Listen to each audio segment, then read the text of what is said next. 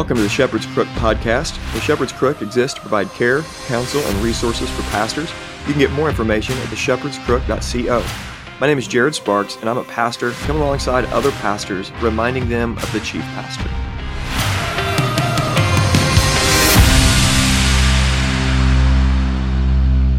Hey, it's episode 115, and today we're going to start a new series on 1 Peter chapter 5. We're going to look at what Pastor Peter has to say to his fellow elders. Let's go ahead and pray. Lord, we need your help. Give us wisdom and direction. I trust that you're going to help me, Holy Spirit, to speak with clarity and to point people to Jesus and to see just great truths that Pastor Peter has for us in 1 Peter chapter 5.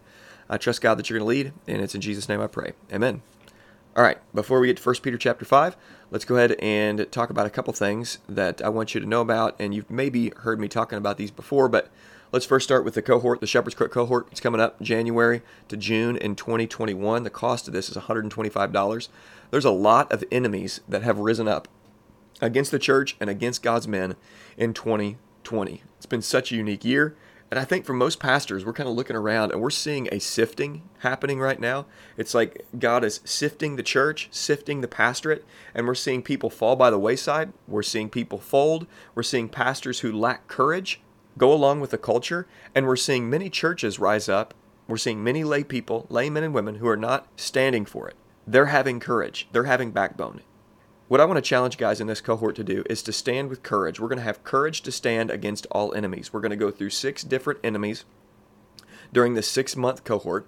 And I'm going to invite actually a couple guys that I've interviewed before, anywhere from two to four of them, to do some exclusive content that you're going to get if you sign up and are a part of this cohort. You're going to get some exclusive content from some really reputable people who are going to be talking about these specific things that we're fighting against as God's men.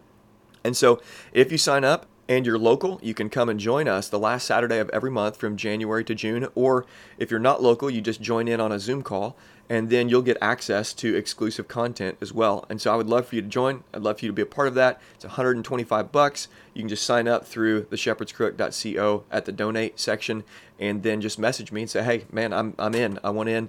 And then you'll be in.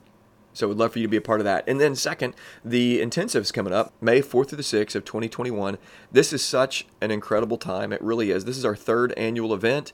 And this year the theme is God and government. I'm going to have a friend of mine, Lane Harrison from Missouri, tag team teaching this with me. It's going to be at Circle B Campground again. And this year we're going to have a base camp. Last year we took all of our all of our camp supplies, all of our food supplies with us like 50 miles upriver and we learned some things last year. So this year we're going to have a base camp and we're going to do two days of floating on the river with a canoe, but we're going to have the base camp where we stay at Circle B campground both nights. And so there's two different price points that you can get in on.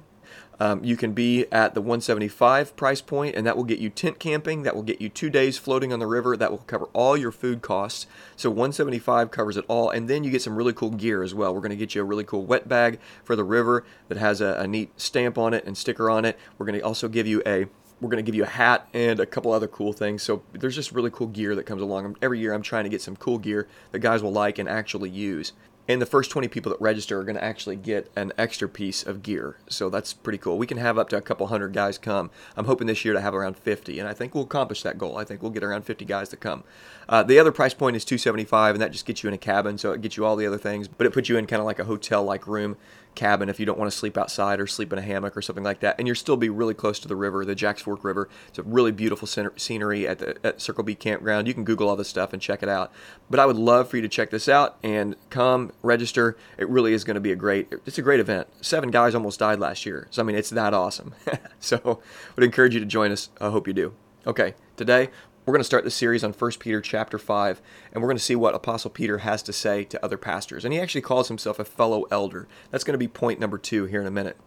But we're just going to read this real quick and then talk about pastoral restoration after pastoral sin before we talk about being a fellow elder. So here's what the Apostle Peter has to say. So I exhort the elders among you as a fellow elder and a witness of the sufferings of Christ Okay, so here are the two things we're talking about. Number one, restoration after disqualification. And number two, being a fellow elder. So modeling humility in the pastorate. The Apostle Peter didn't see himself as a pope. But let's back up. Let's just talk about restoration after sin failure. I was talking with my friend Ryan a couple months ago, and he was like, Man, why in the world do we call pastoral sin moral failure? Why, upon disqualification, do we give them somewhat of a pass or kind of cushion what actually happened with the words that we use? Why do we call it a moral failure? Why don't we just call it a sin failure or disqualification? And I thought, I don't know. Why do we do that? I think he's right. I think that those words, moral failure, soften the blow of what actually took place. And I think we should adopt new language for that. I think sin failure or just pastoral disqualification or rebellion or something that communicates the gravity of abandoning that office or disqualifying yourself from that office, what that really means, and how big of a deal that is. And so I think he was absolutely right. So, Ryan, thank you. I know he'll listen into this. So, Ryan, thanks for that. Um, the Apostle Peter did that. He disqualified himself. Now, I know many men who have disqualified themselves. They've slept with other women, they've been looking at pornography, they did something with church funds that were inappropriate, and they disqualified themselves from ministry through that sin. And I guess it's true that we can say that there was idolatry there.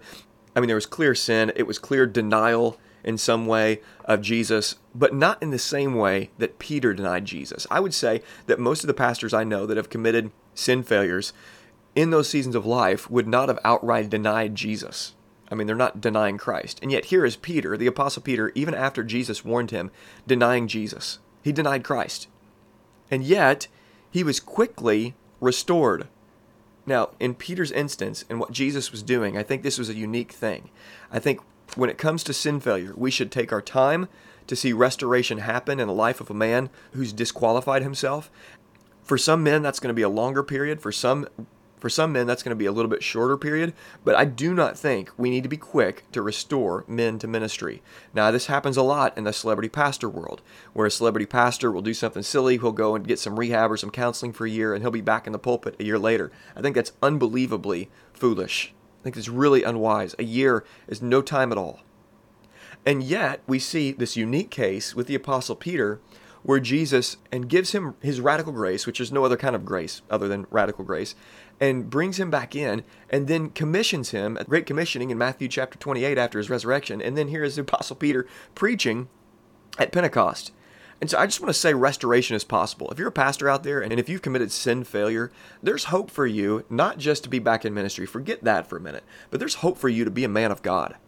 The man that you know God has called you to be, the man that you want to be according to the scriptures. There's hope for you to be that 1 Timothy 3, Titus chapter 1 man and the Apostle Peter was qualified according to those qualifications. And there's hope for you in that. Don't lose heart. There's hope to be restored. We see it clearly with the Apostle Peter. And then we see Apostle Peter writing pastors, and he writes to them as fellow elders. This is point two humility in the pastorate, or just look at Peter, okay? He says, as a fellow elder. Now, this flies in the face of Roman Catholicism. There's still no peace with Rome from Protestants, and there won't be until they repent and believe in the real gospel and find grace with Christ. Peter doesn't see himself as the Pope, he sees himself as a fellow elder. He doesn't see himself in another category or in another office. He doesn't even call himself an apostle elder. He just simply calls himself a fellow elder. Now, one of the things I've tried to model at our church, and one of the things I want to encourage you to model at your church, pastor, if you're the lead pastor, is to regularly call the other elders in your church pastors. Now, you don't have to say Pastor Andy or Pastor Hank or Pastor whoever, but you do need to often refer to them as fellow pastors, fellow elders. In fact, I think it's important that, that quote unquote lead pastors are quicker to affirm the plurality of elders than they are to affirm that they are the lead pastor of the church. When people talk to you and say, hey, well, what do you do? Uh, well, I'm an elder at our church. I'm a pastor at our church. I'm one of many pastors. Oh, really? Okay, that's cool. Yeah, I, I, do primarily the preaching, and I do a majority of the counseling and the care, those sorts of things, but I'm one of the pastors at our church. And I think that's incredibly humble, the Apostle Peter, to model that, but also to call us to model that. We're walking in humility here. Now, what I've noticed is that the other elders, the elders in our church, they are quick to affirm that I am the quote unquote first among equals or the lead pastor of the church. Now, we don't use that language a whole lot. We don't use the first among equals language, but they're quick to affirm that I'm the pastor of the church. But I want to be quicker to affirm that they are fellow elders. And I think that's what the Apostle Peter is modeling right here, right in front of us. He doesn't announce it, but we see it in his common language here. So I exhort the elders among you as a fellow elder. There's an understanding the Apostle Peter has that there's going to be a plurality that he's writing to, and he is writing as a fellow elder. So, lead pastor out there today, be quick to affirm that you actually have pastors. It's a great thing for a pastor to have pastors, isn't it? I mean, yeah, it's great to get stuff like this, to get some outside help, to get some other pastors to come and go eat pizza with and hang out and, and talk about pastoral ministry. But it's great on site in your local assembly for your family to have fellow elders. Our family has been so blessed to have pastors in our church that pastor us and shepherd us well. And if you're an elder at a church listening into this, be quick to affirm that you have a lead, quote unquote, lead pastor. You have a first among equals. You have a man that's primarily commissioned there to do a majority of the preaching and the teaching and the counseling within the local assembly. You have a pastor as well. And I think that's what we have modeled here with First Peter. Now, over the next few few weeks into the next month or two we're going to be walking through just verse by verse first peter and we're going to see truth that the apostle peter has for his fellow elders.